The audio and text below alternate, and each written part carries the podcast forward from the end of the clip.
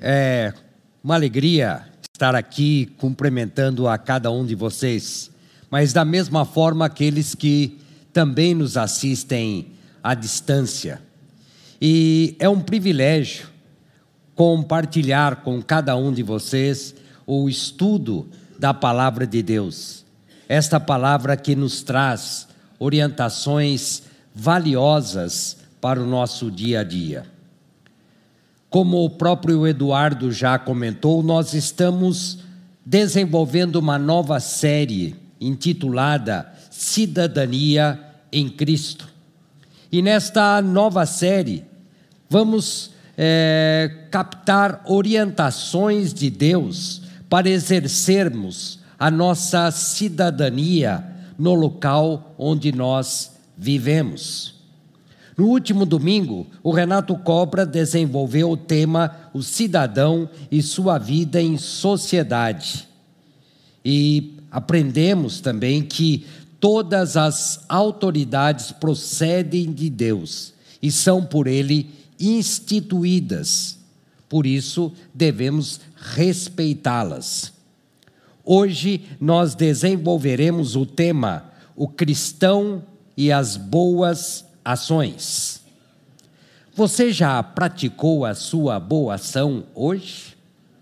Essa era uma pergunta muito comum nas escolas de antigamente. Mas você acha que, como cristão, você precisa praticar boas ações? Não simplesmente ajudar uma pessoa idosa a atravessar a rua, como era de costume? Mas você no dia a dia precisa de fato praticar boas ações? Eu espero que ao ler o texto que se encontra na carta de Tiago, no capítulo 2, nós vamos ler do versículo 14 até o 26. Tiago está lá no finalzinho da Bíblia, capítulo 2, versículo 14 até o 26. De que adianta, meus irmãos, dizerem que têm fé se não a demonstram por meio das suas ações? Acaso esse tipo de fé pode salvar alguém? Se um irmão ou uma irmã necessitar de alimento ou de roupa, e vocês disserem, até logo, e tenha, tenha um bom dia, aqueça-se e coma bem mas não lhe derem alimento nem roupa, em que isso ajuda? Como vem, a fé por si mesma, a menos que produza boas obras, está morta. Mas alguém pode argumentar: uns têm fé, outros têm obras. Mostre-me sua fé sem obras, e eu, pelas minhas obras, lhe mostrarei minha fé. Você diz crer que há um único Deus? Muito bem. Até os demônios creem nisso e tremem de medo. Quanta insensatez! Vocês não entendem que a fé sem obras é inútil? Não lembram que o nosso antepassado Abraão foi declarado justo por suas ações quando ofereceu seu filho Isaque sobre o altar? Como vem, a sua fé e suas ações atuaram juntas, e assim as ações tornaram a fé completa. E aconteceu exatamente como as Escrituras dizem: Abraão creu em Deus e assim foi considerado justo. Ele foi ele até foi chamado amigo de Deus. Vejam como somos declarados justos pelo que fazemos e não apenas pela fé. Raabe, a prostituta, é outro exemplo ela foi declarada justa por causa de suas ações, quando escondeu os mensageiros e os fez sair em segurança por um caminho diferente. Assim como o corpo sem fôlego está morto, também a fé sem obras está morta. Que o Senhor abra nossa mente e o nosso coração e nos dê entendimento da palavra dele e traga a cada um de nós a transformação de vida. E depois de ler esse texto, eu penso que podemos resumi-lo nessa frase: a fé em Jesus Cristo é evidenciada por meio das boas obras.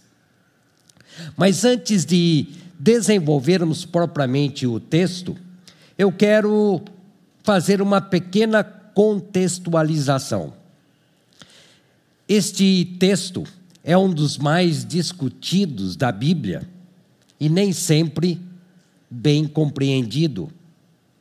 À primeira vista, parece que há um desacordo entre Tiago e o apóstolo Paulo, mas só aparente desacordo, pois a ênfase do apóstolo Paulo recai na graça e na fé, enquanto a ênfase de Tiago ressalta a importância das boas obras.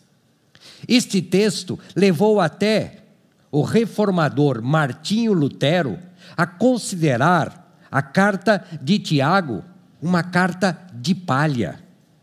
Palha. Sem muita utilidade. Porque quando ele disse isso, ele estava é, impactado pela doutrina da justificação pela fé, que está lá especialmente em Romanos. Mas ele, inclusive, quando ele fez a primeira tradução da Bíblia para o alemão, ele deixou esta carta lá nos anexos. Mas felizmente, Martinho Lutero também compreendeu melhor esse texto e depois ele colocou a carta de Tiago no seu devido lugar. E por que essa polêmica, essa discussão? Justamente a respeito da nossa salvação em Cristo Jesus. Somos salvos pela graça, pela fé ou pelas obras. Não há conflito entre fé e obras. Não há conflito entre Paulo e Tiago. Em primeiro lugar, a Bíblia é clara ao dizer para nós que a salvação vem pela fé em Cristo Jesus. É pela graça de Deus que nós somos salvos e não pelas boas obras que praticamos. Obras por si só não salvam. Isso é um ponto pacífico na palavra de Deus. Em segundo lugar, Tiago, é, Tiago está dizendo que não existe fé transcendente, teórica, mas que a fé em Jesus Cristo é demonstrada por meio das obras, por meio das ações que praticamos. São ações que exprimem o nosso compromisso de fé. Outro ponto importante aqui é estabelecer o que Paulo entende por obras nas suas cartas e o que Tiago entende por obras aqui neste texto. Paulo, quando fala de obras, ele entende como as obras da lei, aqueles deveres religiosos, aqueles cerimoniais praticados pelos judeus. E quando e o é, Tiago aqui entende como obras atitude, comportamento, enfim, atos praticados em obediência a Deus. Em outras palavras, Nesse fragmento que nós lemos, o autor se refere à ética do cristão. Não há, portanto, discrepância entre Paulo e Tiago. Nós sabemos que não somos salvos pelas obras, nós somos salvos para praticarmos boas obras. Essa é a distinção clara que aparece aqui. Agora, por que Tiago escreveu esta carta? porque na época ele tinha, ele tinha em mente aqueles que estavam compreendendo mal a doutrina da justificação pela graça.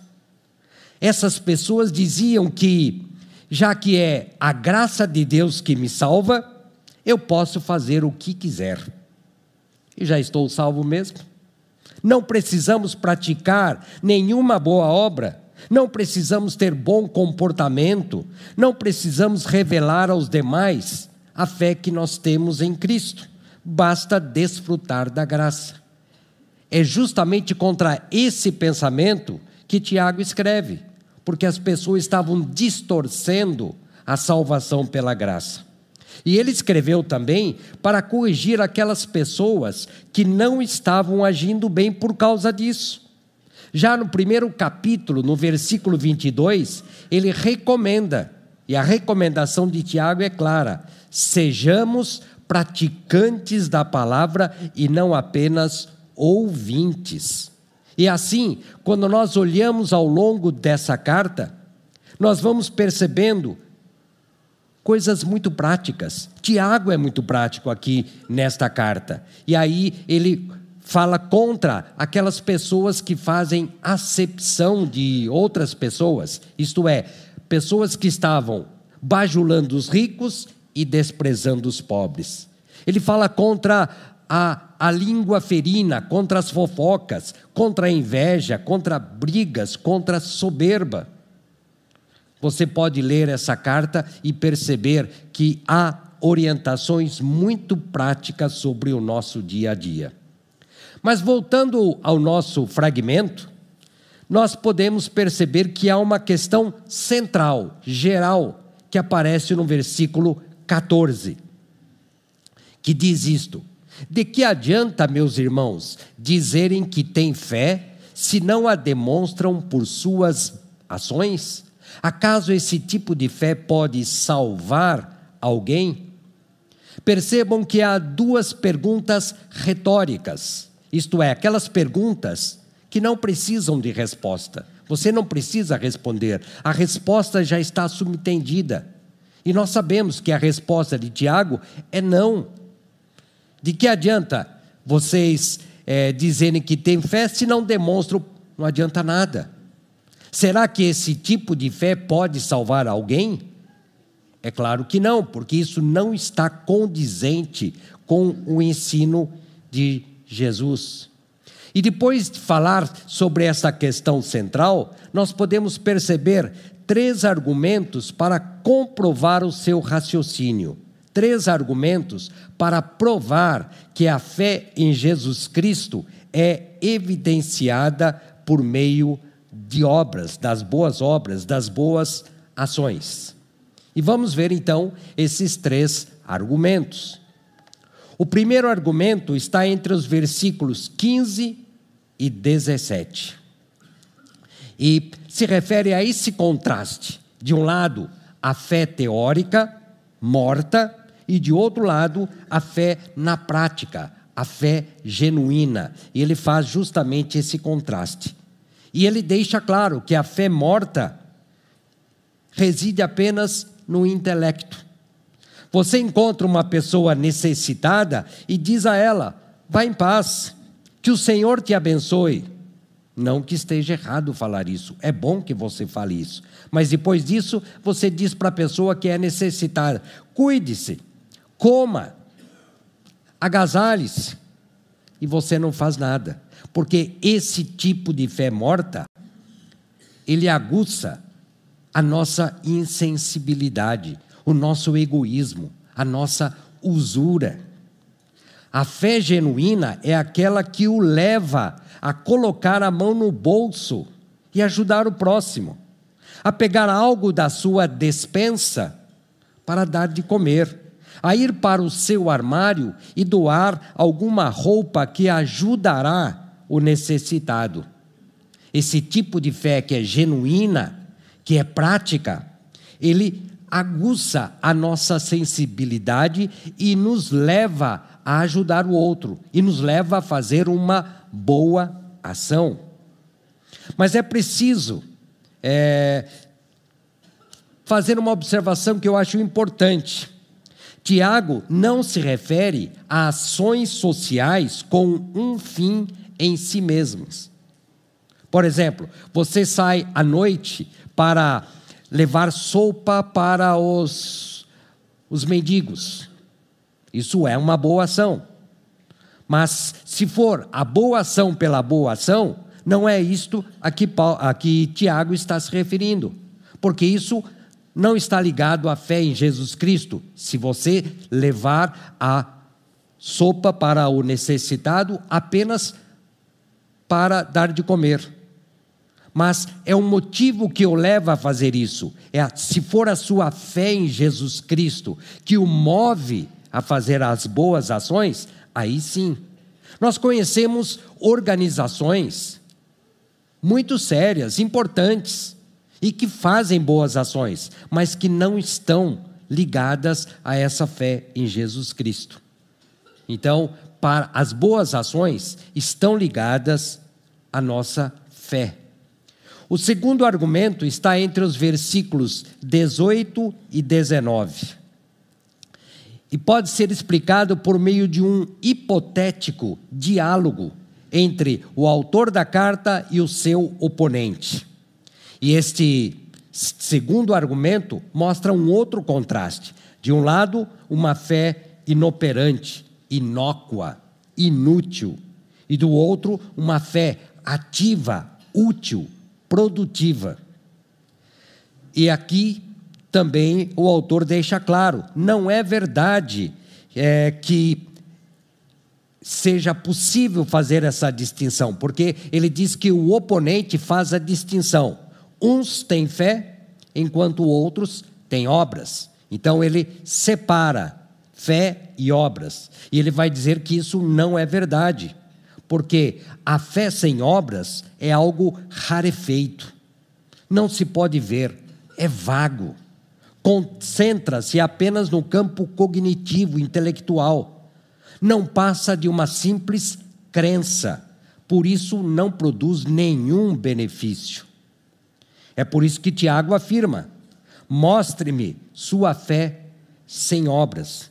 Ela não pode ser vista, ela não pode ser detectada, é mero exercício intelectual. A verdadeira fé é aquela que mostra, que, que, que se mostra por meio de obras pelas minhas obras mostrarei minha fé. Vocês se lembram dos primeiros cristãos que eram perseguidos? Aqueles era possível comprovar a fé que eles tinham por meio da fidelidade que eles demonstravam. Eles enfrentavam o martírio, o fio da espada, os dentes daquelas feras famintas por causa da fé. Era uma fé ativa que se podia ver. E mais ainda, é, o que o autor diz aqui é que a fé dos demônios é intelectual e é emocional. Os demônios sabem que é, os demônios sabem que Deus é Deus. Deixe-me ver aqui. Isso. Eles sabem que Deus é Deus. Os demônios creem em Deus, como o texto diz, mas isso não redunda em arrependimento, em transformação de vida, porque não é uma fé produtiva. E ao ler esse texto, nós podemos constatar que alguns são piores do que os demônios. Porque alguns simplesmente não creem. Outros creem, mas não têm nenhum temor a Deus. E com isso, ele vai passar para o nosso terceiro argumento. Esse terceiro argumento está entre os versículos 21 e 26. Aqui ele parte para os exemplos práticos. Os dois primeiros referem-se à história do povo judeu, a história de Israel. O primeiro se refere a Abraão, enquanto o segundo se refere à prostituta Raabe. Quando nós olhamos, de um lado nós temos Abraão, o pai da fé, o grande patriarca do povo judeu. E do outro lado, Raabe, que não era israelita e que era uma prostituta. Quando eu olho esses dois exemplos contrastantes, eu percebo que o que Tiago está querendo nos dizer é que isso abarca todo e qualquer tipo de pessoa, é geral. Ninguém escapa. Quando ele fala de Abraão, ele vai dizer que Abraão mostrou sua fé ao oferecer o seu filho Isaque como sacrifício a Deus. Ele creu, obedeceu e agiu. E Deus honrou a fé de Abraão, providenciando um animal para o sacrifício. Assim, Abraão não teve que sacrificar o seu filho Isaque. Ele passou pelo teste que Deus lhe deu. Da mesma forma, Raabe mostrou a sua fé arriscando a sua vida. E ao esconder aqueles dois espias israelitas, porque ela teve fé em Deus. Ela mostrou a sua fé tomando aquela providência, esconder os dois espias, arriscando a sua própria vida. Abraão foi chamado amigo de Deus. E Raabe, ainda que o texto não diga, nós sabemos que ela faz parte da genealogia de Jesus. E o terceiro exemplo diz respeito ao corpo sem espírito. É essa ilustração que ele coloca aqui. Um corpo sem espírito passa a ser um cadáver inerte, sem possibilidade de se movimentar, de pensar ou de agir enfim, não dá qualquer sinal de vida. E vai dizer que, assim como um corpo morto não pode produzir nenhuma ação, assim acontece com a nossa fé teórica, se a tivermos. Assim acontece com a fé teórica, a fé inoperante, a fé morta. A fé genuína, prática, ativa, é transformadora produz frutos, produz as boas ações, as boas obras. E esse tipo de fé é o combustível para o exercício da cidadania. Leva a, nos leva a exercermos a nossa cidadania de uma forma responsável e que agrada a Deus. Agora que não temos mais nenhuma dúvida de que fé e obras caminham juntas e que a fé é o reflexo, as obras são o reflexo da fé que nós temos, eu quero fazer algumas aplicações práticas, trazer isso para o nosso tempo, trazer isso para o nosso dia a dia. E vou fazer aqui duas aplicações práticas. A primeira delas, a minha fé e os meus relacionamentos. E eu não posso deixar de fazer algumas perguntas para vocês. E essas perguntas eu já fiz para mim mesmo também. Elas também servem para mim. Primeiro, aquelas situações que envolvem gratidão. Como você age e reage quando alguém lhe presta um favor? Você é daqueles que pensam que tal pessoa não fez mais do que a obrigação? É daqueles que dificilmente demonstram gratidão e o muito obrigado não faz parte do seu vocabulário? Isso não é uma boa ação. Porque a gratidão, o coração grato, evidencia a fé que você professa em Jesus Cristo. Outra situação são aquelas que envolvem períodos, é, circunstâncias mais tensas, tri, atribulados. E eu não posso deixar de perguntar como você tem enfrentado as situações mais tensas. Você enfrenta no dia a dia pessoas chamadas de difíceis.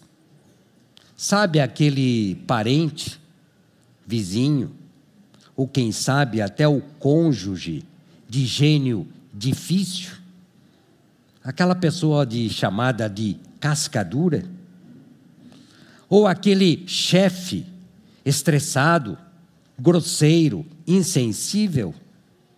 Como você tem respondido às agressividade, agressividades dessas pessoas? Você é do tipo que chuta o balde? Não leva desaforo para casa, do tipo bateu, levou, e ainda justifica que tais pessoas precisam aprender, isso não é uma boa ação. A Bíblia não diz que você deve se comportar como um cordeirinho e engolir todos os desaforos. Não é isso também. Mas diz que você deve agir com equilíbrio, exortar em amor e não com raiva. Assim, evidenciará obras que demonstram, que correspondem à fé que você professa em Jesus Cristo. Outra situação são aquelas que envolvem o nosso ego, situações de crítica. Nos relacionamentos, é comum recebermos críticas por aquilo que fazemos ou, quem sabe, por aquilo que deixamos de fazer. Como você tem reagido a críticas? Quando você recebe alguma crítica, o seu ego fica transtornado e faz da pessoa que o criticou o seu inimigo do momento? Isso não é uma boa ação. O nosso ego precisa ser transformado. Há algum tempo, eu até falei a respeito de um livro pequenininho, mas muito importante, chamado Ego Transformado, que, por meio de orientações bíblicas, nos ajuda a trabalharmos com crítica. E eu sei que a lista dos relacionamentos poderia aumentar. A maneira como você trata o seu cônjuge, a maneira como você trata os seus filhos, está condizente com a fé que você professa em Jesus Cristo? A maneira como você conduz a sua vida profissional condiz com a fé que você professa?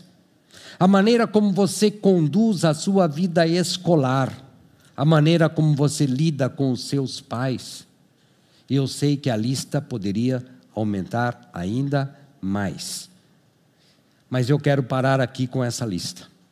Enfim, o que, que eu fiz aqui? Eu simulei algumas situações a que estamos sujeitos no nosso dia a dia, na nossa vida relacional. Eu sei que não é fácil. Não é fácil para vocês e não é fácil também para mim. Mas trata-se de um exercício diário. Busque a Deus, peça ajuda a Ele. Busque orientações aqui na palavra. Vença aquela, e assim você vai vencer aquela vontade de agir e reagir de forma agressiva, que está dentro de nós, que faz parte da nossa natureza. E que às vezes até acalma os nervos, mas que certamente nos leva a arrependimento. E não é a fé, a fé que reflete Jesus Cristo na nossa vida. A segunda aplicação, eu estou chamando de minha fé e o exercício da cidadania. Esta segunda aplicação prática diz respeito à nossa vida em sociedade, mais particularmente aos nossos deveres de cidadãos. Aqui vivemos e aqui somos chamados a diversos tipos de responsabilidade. E é claro, hoje nós não podemos falar em cidadania sem nos referirmos a este período pré-eleitoral. Eu sei que há várias pessoas que dizem, aqui na igreja, nos cultos, nós devemos tratar de assuntos espirituais e fora daqui, os demais assuntos. Mas nós sabemos, pelas orientações de Jesus Cristo, que não é assim. Não é possível separar vida espiritual de nossas responsabilidades comuns. Isso faz parte da nossa vida, não dá para separar. E sendo assim, eu posso fazer algumas perguntas. Talvez você seja um daqueles que adotam a chamada teologia do comodismo ou do conformismo. Você ouviu no domingo passado o Renato Cobra dizer que Deus institui as autoridades, e isso é verdade, está na palavra de Deus. Mas você pode facilmente distorcer isso.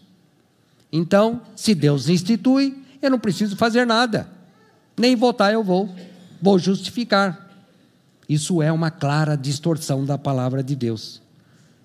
Alguns não se interessam por eleições, porque o seu voto não vai mudar nada, segundo ele.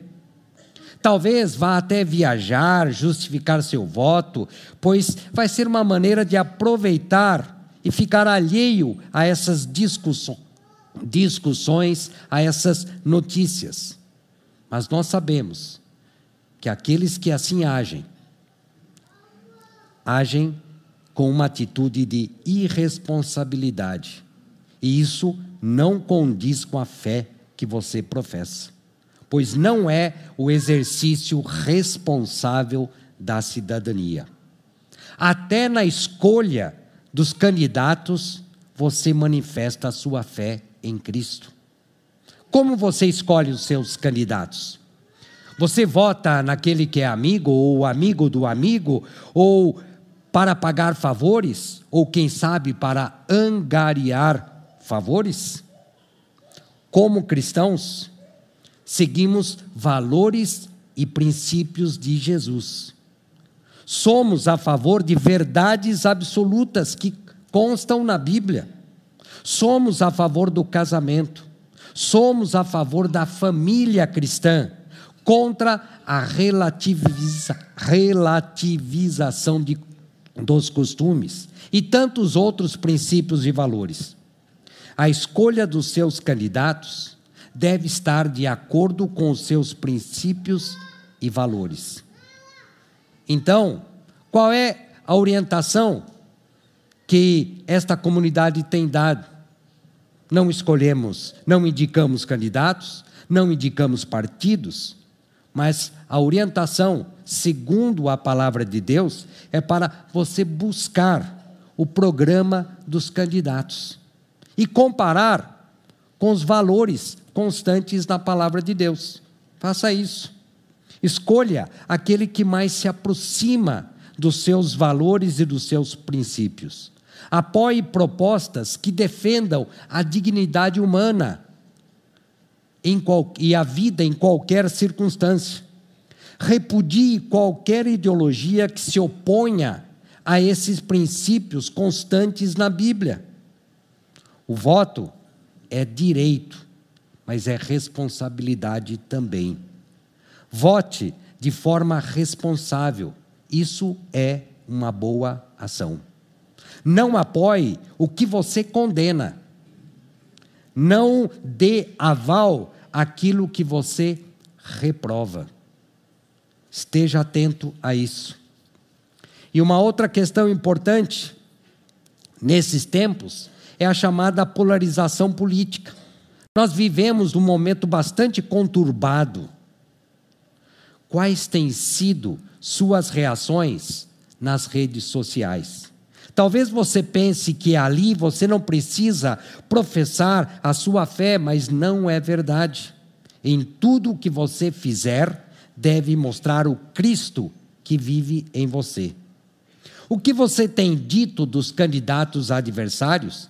Tem xingado, tem difamado, tem até espalhado fake news? Isso não é uma boa ação. Como você responde aos posts contrários à sua preferência política? Como várias pessoas, você tem brigado e angariado inimigos por causa de discussões políticas? Isso também não é uma boa ação. Você tem desprezados, desprezado aqueles que pensam diferente de você? A sua fé, a nossa fé em Cristo, nos chama a respeitar opiniões, mesmo que contrárias. Mas podemos discordar sim, mas de uma forma que agrade o nosso Deus. Podemos discordar, sim, mas com gentileza, sem ofensas, nem brigas, em amor. Eu sei que não é fácil, é mais fácil falar, ainda que para mim seja difícil estar aqui falando para vocês, mas é aquele exercício diário. Ufa! Tudo que foi comentado aqui não tem objetivo de jogar mais peso na sua vida difícil. Pelo contrário, o objetivo é mostrar que a palavra de Deus, a Bíblia, dá orientações seguras para vivermos melhor nesta sociedade. E assim, somos chamados a demonstrarmos a nossa fé em Jesus Cristo por meio daquilo que fazemos. E é um grande desafio, mas ele precisa ser enfrentado, e Deus nos dá condições para isso. E para finalizar, eu quero deixar claro que para mim é uma grande dificuldade também.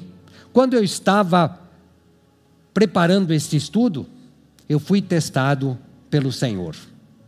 Aconteceu, eu estava em Atibaia, aconteceu um problema lá com o gás, acabou o gás, na, já era noite, eu tive que tomar banho frio, e estava fazendo frio, assim como a Rosaura e quem estava na casa também.